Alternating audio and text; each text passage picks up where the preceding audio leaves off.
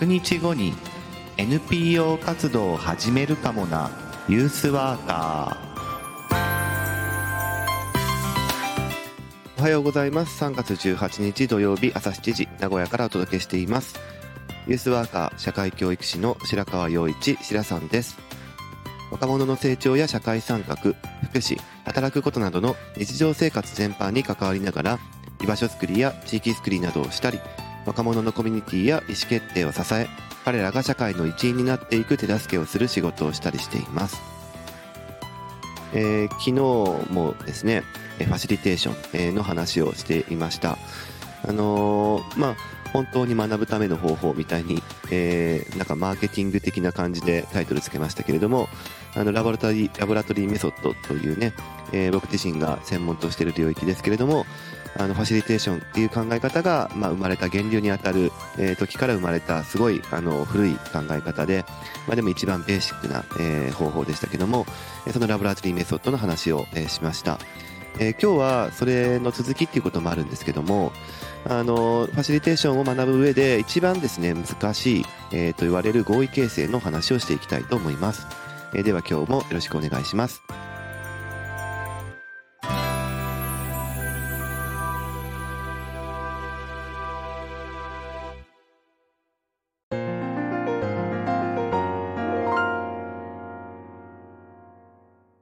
えー、合意形成という話なんですが、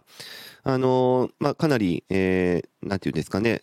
えっ、ー、と、こう、狭いトピックっていうか、あの、ニッチなトピックかもしれませんが、あの、ファシリテーションと民主主義っていうのはとても、あの、切っても切れない、えー、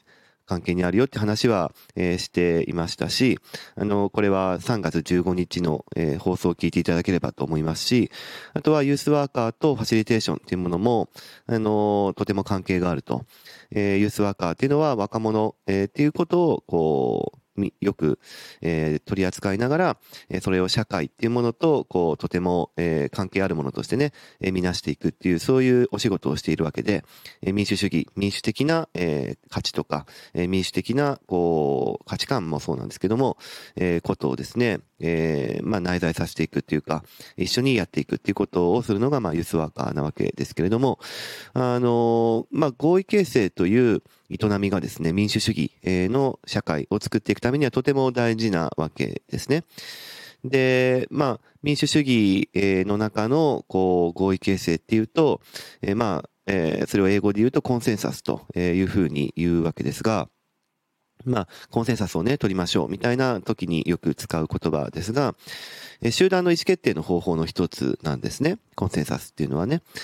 で、まあ、いろんな意思決定の方法はあるんですよ。あの、先にえ断っておきますけども、今から言うのはコンセンサスが一番正しい意思決定の方法だとえいうことをえ言いたいのではなくって、いろんな意思決定の方法があります。で、その中でも、えー、一番民主的な方法と言われるえのが、こう、コンセンサスだというふうに言ってるだけで、っていうのは、そのメンバーの一人一人が、こう、それで大丈夫だよと、いいよと、えー、OK だよというふうに納得して、えー、決めていると、えー、決めるということがコンセンサスなんですね。なので、その、メンバーの一人一人っていうのをすごく大事にするので、まあ、それは民主主義ととても関係があるという話なんです。あの、じゃあコンセンサスっていうのが、一人一人のことを考えているので一番正しいかってよく誤解されるんですけど、あの、こういう例を出すと、必ずしもコンセンサスが正しいかどうかっていうのは怪しいっていうことですけども、あの、それこそこの前3.11だったわけで、えー、東日本大震災が、えっ、ー、と、ありました。10年以上前にね。で、その時に、えっ、ー、と、まあ、ある小学校が、えー、学校の先生の、指示に従って、えー、地震が起こった時に避難をしましたと。っていう時に、えー、まあ、先生の言うことを守ったのだけれども、えー、津波が来て、で、え、流されてしまったという、まあ、悲しくて痛ましいことがありましたけれども、あの、その時は、え、緊急事態、災害時ですので、え、そういう、こう、特別な状況だったわけであって、で、その時に一人一人がそれでいいかどうかっていうのを確認している余裕はないですね。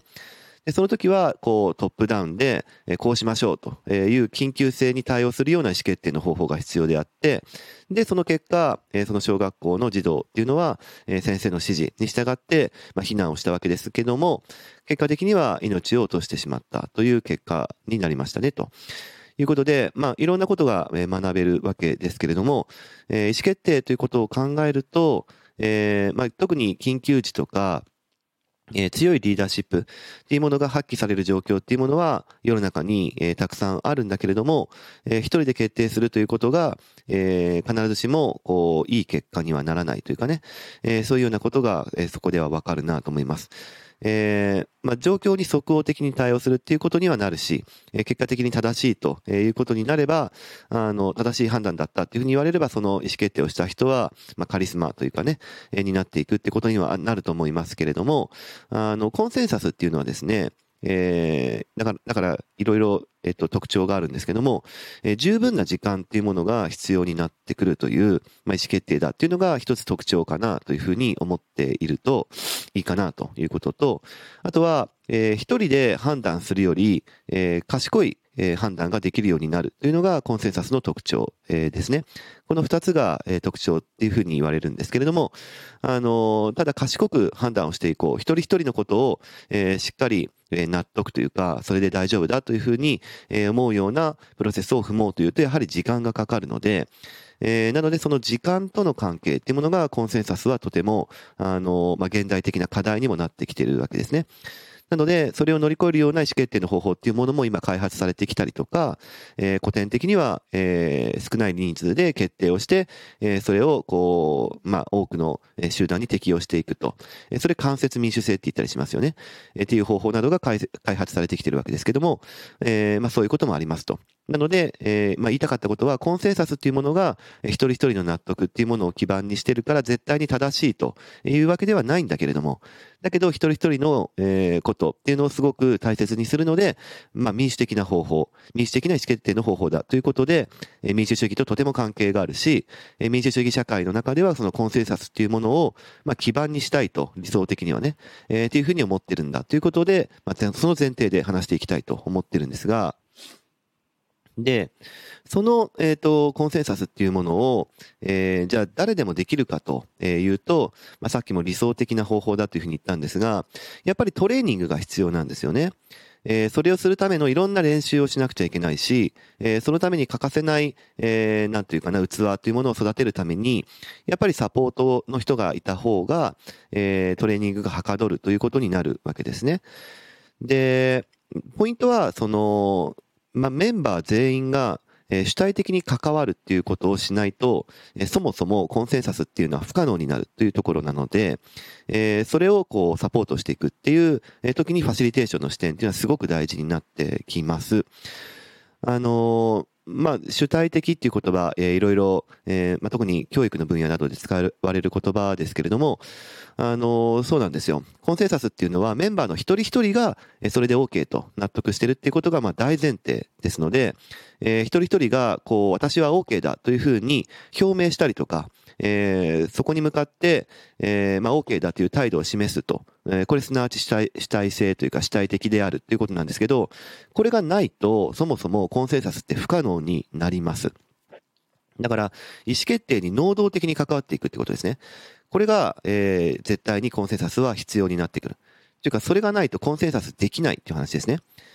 なので、こう、まあ、どれでもいいんだけどとか、あれでもいいんだけど、これでもいいんだけどとか、あるいは、ちょっと私よくわからないので、えー、ちょっと、あの、もう控えます、やめます、控え、ちょっと外から見ておきます、みたいな、そういう人がいるとコンセンサスできないんですよ。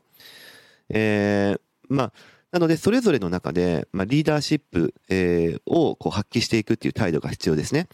まあ、うん、そうだな、リーダーとかリーダーシップっていう話はまた別の回で言ってもいいのかもしれないんですが、えここで言ってるリーダーシップっていうのは、え他の人を従わせる、えそういう行動ではなくって、え自分の主体性っていうものを自分で発揮していく、具体的に外に出していくっていう意味のリーダーシップですね。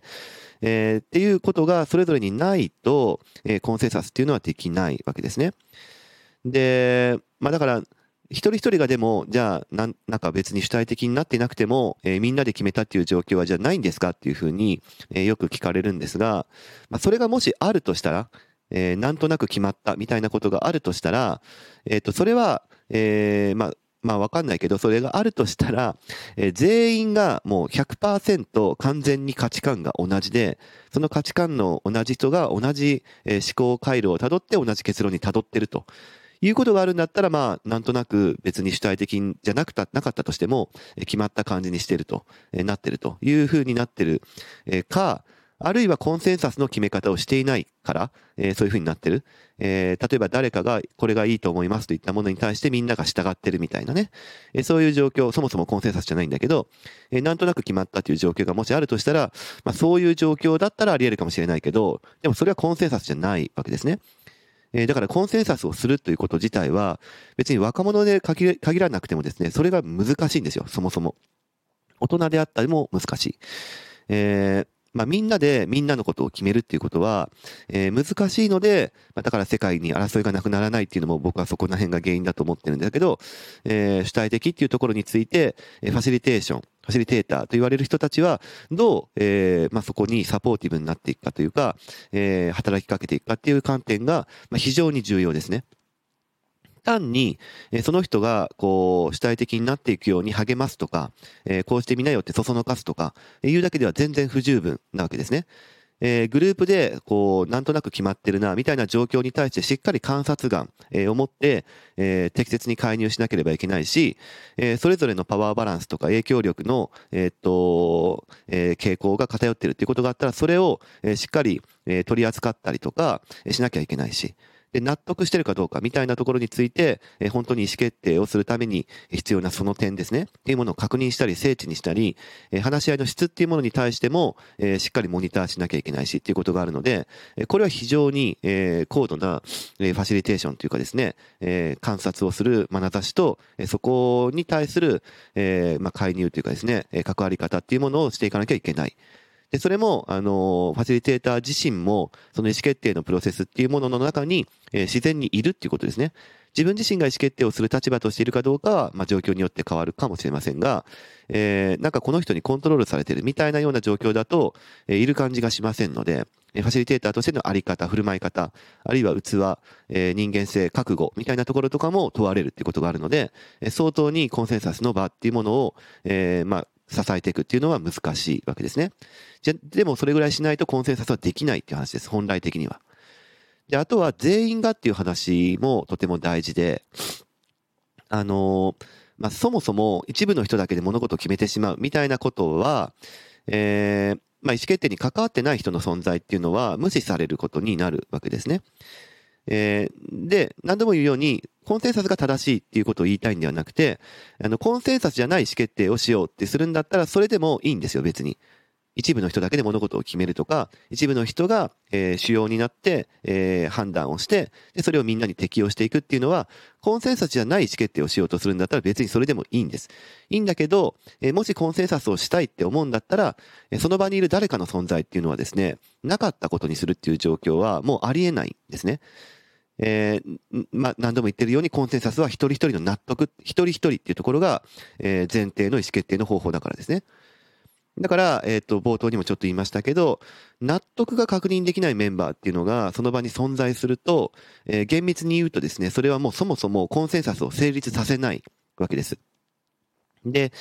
あの、まあ、若者の時もそうだけど、まあ、大人でもあるとは思うんですが、よくある状況だなというふうに僕が思ってるのは、えー、ちょっとその話についていけないとか、えー、その話に参加するのはちょっと、まあ、いいわっていうふうに思ってるだとか、えー、なんかメンバーのことが気になって、えー、話の中身に集中できないから、ちょっとまあ私のことはいいですよと、えー、置いといてくれて、えー、そのまま進めてくださいと、えー、自分のことをこうちょっと下げてというか、えー、降りて、その話し合いから降りて、えー、そのまま進めてくださいよっていうふうにやっている状況。え言葉によってそういうふうなことを主張する人もいれば、態度によってそういう表明をする方もいるとは思うんですけれども、え私のことはいいから、そのままやってくださいっていうふうな状況がその子にあった場合、じゃあ、えー、じゃあその人を無視して他のメンバーは合意形成っていうことをすることができるのかなっていう話ですね。で、結論から言うと、それは、えー、難しいというか、不可能、え、なわけです。だって、うん、っていうかまあ、無視してくださいっていう主張を、あるいは態度を、えー、その人が示して、でもその場にいるっていうことになった場合、えー、それを言われた側、その態度を表明された側は、えー、結局それって無視しましたとえいうふうにその人を取り扱ったっていうことになりますよね。えつまり、一人一人の納得が前提っていうのが、えコンセンサスの、まあ、定義というか、え特徴なのにもかかわらず、えそういう人を存在させたということ自体が、えつまりその人の存在を無視するという状況を許容したということ自体が、あの、言った人と、言われた人と、えー、まあ、その、え境界線をかっちり引くっていうことになるし、えこれってやっぱり、えっ、と、そういう人権無視っていうかですね、えそういう構造を自ら作っちゃったとえいうことを意味するわけで、これはもう民主的じゃないわけですよ。そういうふうになってしまうとね。だからこれって難しいですよね。えーそういうふうに、こう、私のことはいいからおりますと、えー、でもここにいますというような人人っていうものを、じゃあどうしていけばいいのかっていうことは、えー、民主主義においてとても、えー、大事だなというふうに思って、難しいなと思っている問題なわけですけども、えー、まあ、だから僕は若者と関わるときには、そういうときに、えー、まあ、どういうことが、えー、パターン、選択肢としてあるかなというふうにいつも思うんですね。で、まあ、3つぐらいあるかなと思っているんですけど、あの、無視してください。私のことはいいですっていうふうになってる人に対してどういうふうに働きかけるかっていうと、僕は、まあ、次の3つぐらいのパターンで関わるというか、えー、促すというか、えー、それとなく、えー、働きかける、え、行動するっていうことをするかなと思ってるんですけど、まあ、一つは、考え直して集団の意思決定に関わるというふうにこう参加してもらうというですね、方向に働きかけるということ。まあ、これは一番多いかもしれません。あの、っていうのは、私のことはいいですよ、置いといてくださいっていうふうに言われた側のことを考えれば、いやいやいや、あの、あなたも参加してほしいんですよ、みたいなふうに思ってるってことが多いかなと思うので、えー、自分から、えー、その話し合いの場に降りてる人たちに対しては、あのー、まあ、こうこうこういうふうに考え直して参加してみませんかと、あの手この手、あらゆる角度で、えー、参加っていうものを、えー、としていこうっていうふうに呼びかけるというか、えー、なんか進めてみるとかね、いうことをするっていうのはまあ一番多いかなというふうに思うんですけど、えー、それ以外の方法もあるかなと思ってますね。えー、結局それってなんか結構自分のエネルギーを使うことなので、そういうエネルギーがないとか持ってない、今は発揮するのはしんどいという人たちに対してはその関わり方はやっぱしんどいので、一つ目のこのパターンはきついっていう状況もある。だとすると、僕は次は、えー、じゃあ、あなたがちょっと今、あの、この話し合いの場から降りたので、えー、誰かに代わりに決めてもらっていいっていうふうに決め、あの、働きかける。つまり、まあ、難しい言葉で言うと、その人の決定権っていうのを誰かに異常するっていうことですね。それを、えー、まあ、働きかける、お願いしてみる。あなたは、つまり話し合いの場において自分の意見とか、えー、参加っていうものを、えー、するっていうことを、まあ、権利はあるんだけども、それを行使するっていうことをしないと、えー、いうことになるっていうことなんだけど、こんな言い方しませんよ。えー、こんな言い方はしないけど、えー、そういうことになるんだけども、っていうことは、えっ、と、そのあなたの権利をどういうふうにするかっていうことを他の人は気にすると思うから、えー、そのあなたがこういうふうに、えー、まあ、権利っていうかね、それを他の人に、渡してもらってもいいと、代わりに、決めてもらってもいいっていうことに、同意してもらってもいいかなということですね。だから簡単に言うと、えー、OK, OK, じゃあその場にいてもらっていいんだけど、え、ー、と、他の、えー、みんなで決めていいかなっていうふうに、えー、確認するっていう感じですね。これぐらいフランクかなというふうに思うんですけど、でこれは確認しておかないと、えー、まずいことになる場合があります。えつまり、えー、自分の権利をこう行使するっていうことを、えーまあ、しないんだけれども他の人の決定には従わないっていう人が、えー、出てくるとこれは民主的にやっぱりならないからですね。権利の取り扱いっていうのは非常に、え、民主主義とかファシリテーションの場合はもうとことんこだわりますね。なので、そういうこう自分から話し合いの場から降りたいとか、えー、降りた方がいいかなとかっていう状況が見受けられる場合は、えー、二つ目のパターンとしては、他の人に決めてもらうっていうことに、じゃあするねとか、してもいいかなとかっていうふうに、えー、働きかけるっていうのが大事かなというふうに思っています。で、あとは、えっ、ー、と、もう一つあるかなと思うのは、今のは、あのまあ、決定権とか意見表明権とか、えー、そういうものを他の人に異常するっていう話でしたけども、えー、権利を放棄してもらうという方法も、まあ、あるかなというふうに思います。えー、簡単に言うと、えっ、と、まあ、えー、ね、話し合いとかいろいろ合意形成をしていく、えー、コンセンサスをしていくっていう場において、えー、ちょっと私のことはいいです、大丈夫ですっていうふうになってる人に対しては、あ、オッケーオッケー分かったと。えっ、と、じゃあこの話し合いでね、なんかいろいろこう、いろんなことを決めようと思ってるんだけど、まあ、ここで、あの、まあ、言ってもらってもまあいいんだけど、でも、えっ、と、いなくなること、えー、もできますよと。あの、ここはいろいろ何か決めようっていうふうに今からしていこうと思うんだけど、えー、そこのプロセスにね、えー、関わるっていうことはちょっとまあ今いいかなっていうふうなことだったので、えー、だったら、あの、無理してここの場にいなくても大丈夫だから、あの、まあ、ここの部屋から、えー、出て、まあ、時間過ごしてもらってもいいよっていうふうに、えー、言うと。これは難しい言葉で言うと、決定権の放棄、を進めるっていうことですね。これも権利の取り扱いの一つなわけです。えーとにかく、その一人一人が、えー、権利を持ってるっていうことについて、えー、宙ぶりにするっていう状況が民主主義にとって一番危ういなわけですね。なので、異常もするっていう、えー、アプローチもあるけども、えー、それを、あの、私は、つまり、えー、放棄しますというふうなことをみんなで確認することができたら、他の人は、え、安心して、え、話し合いができるわけですね。なので、そういうふうなアプローチを取ることもある。で、今言ったこの3つのアプローチっていうのは、コンセンサスっていうのは本来的に望むのはでも1番目ですよ。最初ですよ。あの、積極的に、えー、他の人に決めてもらっていい？とか、えー、積極的に、えー、あなたも、じゃあここからいなくなってくださいとかっていうのは、え本来的ではない。ないけど、それは、え権利をどう取り扱うかという点では大事。なんだけど、え、コンセンサス、合意形成、あるいは民主主義が、え、本来的に望んでいるのはみんなが一人一人参加して、でその参加によって、え、意思決定に関わる、つまり合意形成をしていくっていうことを望んでるわけですよ。で、まあ、最初に戻るんだけど、ということは、だから、一人一人には、えー、自分で、えー、自分のことを、こう、運転していくっていうかですね、えー、そういうリーダーシップっていうものが必要になっていくわけですね。つまり意思決定に関わっていく態度とか、姿勢とか、行動っていうものが、え、そもそも必要だということなんですね。民主主義にはそれが必要なんですよ。で、あ、そうなんだと。いうことを考えると、じゃあこれ言い直すとですね、え、結局これって民主主義社会を実現するためには、え、市民一人一人が意思決定に関わるパワーっていうものが、え、ないといけないっていう前提になるわけですよ。ね。でそういう意味で民主主義は、あのある前提がある。つまり、社会を構成している個人っていうものが、えー、本来的にそういうパワーを持ってるんだっていう前提に、えー、基づいた考え方が民主主義なわけですね。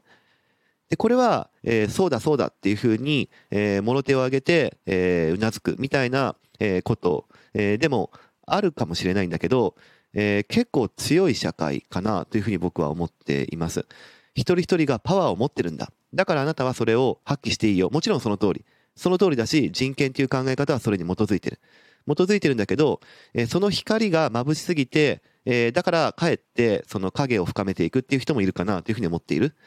だから光ばっかり見て、その光が強すぎるがゆえに、影を持ってしまう。どうしようもなく、自分としてそこの、パワーっていうものを持つのに、引け目というか、そのパワーを引き受けることにまだ準備ができてない。という人たちに対して、そのバランスを取るようにファシリテーターっていう人は存在しなきゃいけないっていうことですね。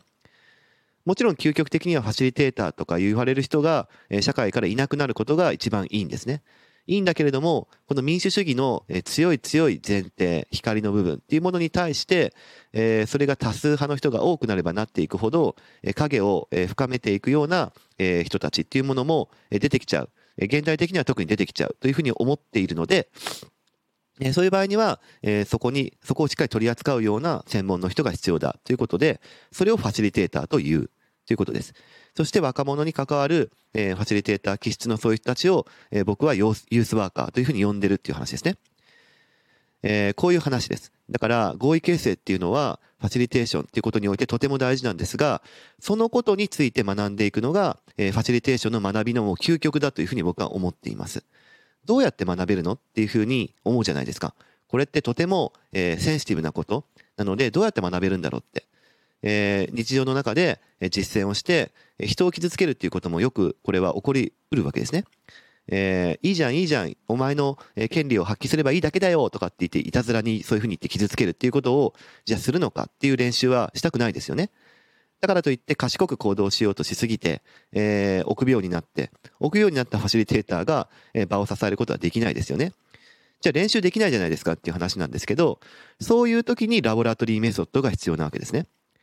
ラボラトリーメソッドっていうのは、えー、仮想的な、えー、人間関係の状況を作ってそこでいろいろ自分の行動とかを試してああこういうふうに関わっていくと、えー、人間あるいは人間関係っていうのはこういうふうになっていくんだっていうのを学んでいく方法がラボラトリーメソッドだったわけですよ。実験的に学んでいく。実験というのはこういうことをするとこういうことになるんだっていう原因と結果から学ぶっていう、えー、学び方ですね。なので日常的にこうえっ、ー、とこれを言ったらどういうふうな反応があるだろう危険だなっていう状況で試さない、えー、学びたいなと思う人たちが集団として集まってきてじゃあこういうことについて学んでみようその状況を仮想的に作ってみてそのもとで関わり方の練習をしてみようと。で練習をしてみた時にこういうことが起こったらあこういうことになるんだなということをみんなで眺めてみてああということはこういうふうに関わっていけばいいのかなこういうふうに、えー、コミュニケーションしていけばいいのかなっていうふうに学んでいくのがラボラトリーメソッドなわけですよ。合意形成とかいろんなコミュニケーションの技術とか、えー、自分の在り方を磨くっていう時には、えー、日常の失敗が許されないという状況で試すのは危険なわけですね本来的にはね。なので実験的な状況で練習するということが、えー、とても大事になってくるっていうそういう話です。はい、えー、ここまでつながった話をしてきました。ファシリテーション、民主主義、ユースワーカー、えー、ファシリテーション、えー、ラボラトリーメソッドの話をしてから今日は合意形成とファシリテーション、つまり合意形成と社会づくり、それはファシリテーション、えー、ということとユースワーカーということととても関係があるし、練習の仕方としては、だからラボラトリーメソッドが必要なんだ。という話をしてきてるわけですね。えー、もちろん、えー、構成的な体験で、えー、特定のトピックってことについて学ぶラボラトリーメソッドもあれば、えー、ま、全く自然状態の、えー、状況を作る非構成的な体験でもってファシリテーションとか人間関係について学んでいくっていう、えー、最も素朴で力強い、えー、T グループなどの方法もありますけれども、えー、そこについてはいろいろということで、えー、でも全部つながってるんだという話をしてきました。はい、えー、今日はここまでとします。えー聞いてくれてありがとうございました。また明日もお会いしましょう。このラジオは音声配信プラットフォームスタンド .fm からお届けしています。Apple Podcast、Spotify、Amazon Music、Google Podcast からもお聞きいただけます。番組へのお便りはスタンド .fm のレターからお送りください。文章などのコンテンツを配信するメディアプラットフォームノートでも記事を書いています明日もどうぞ聞いてくださいねしらさんでした。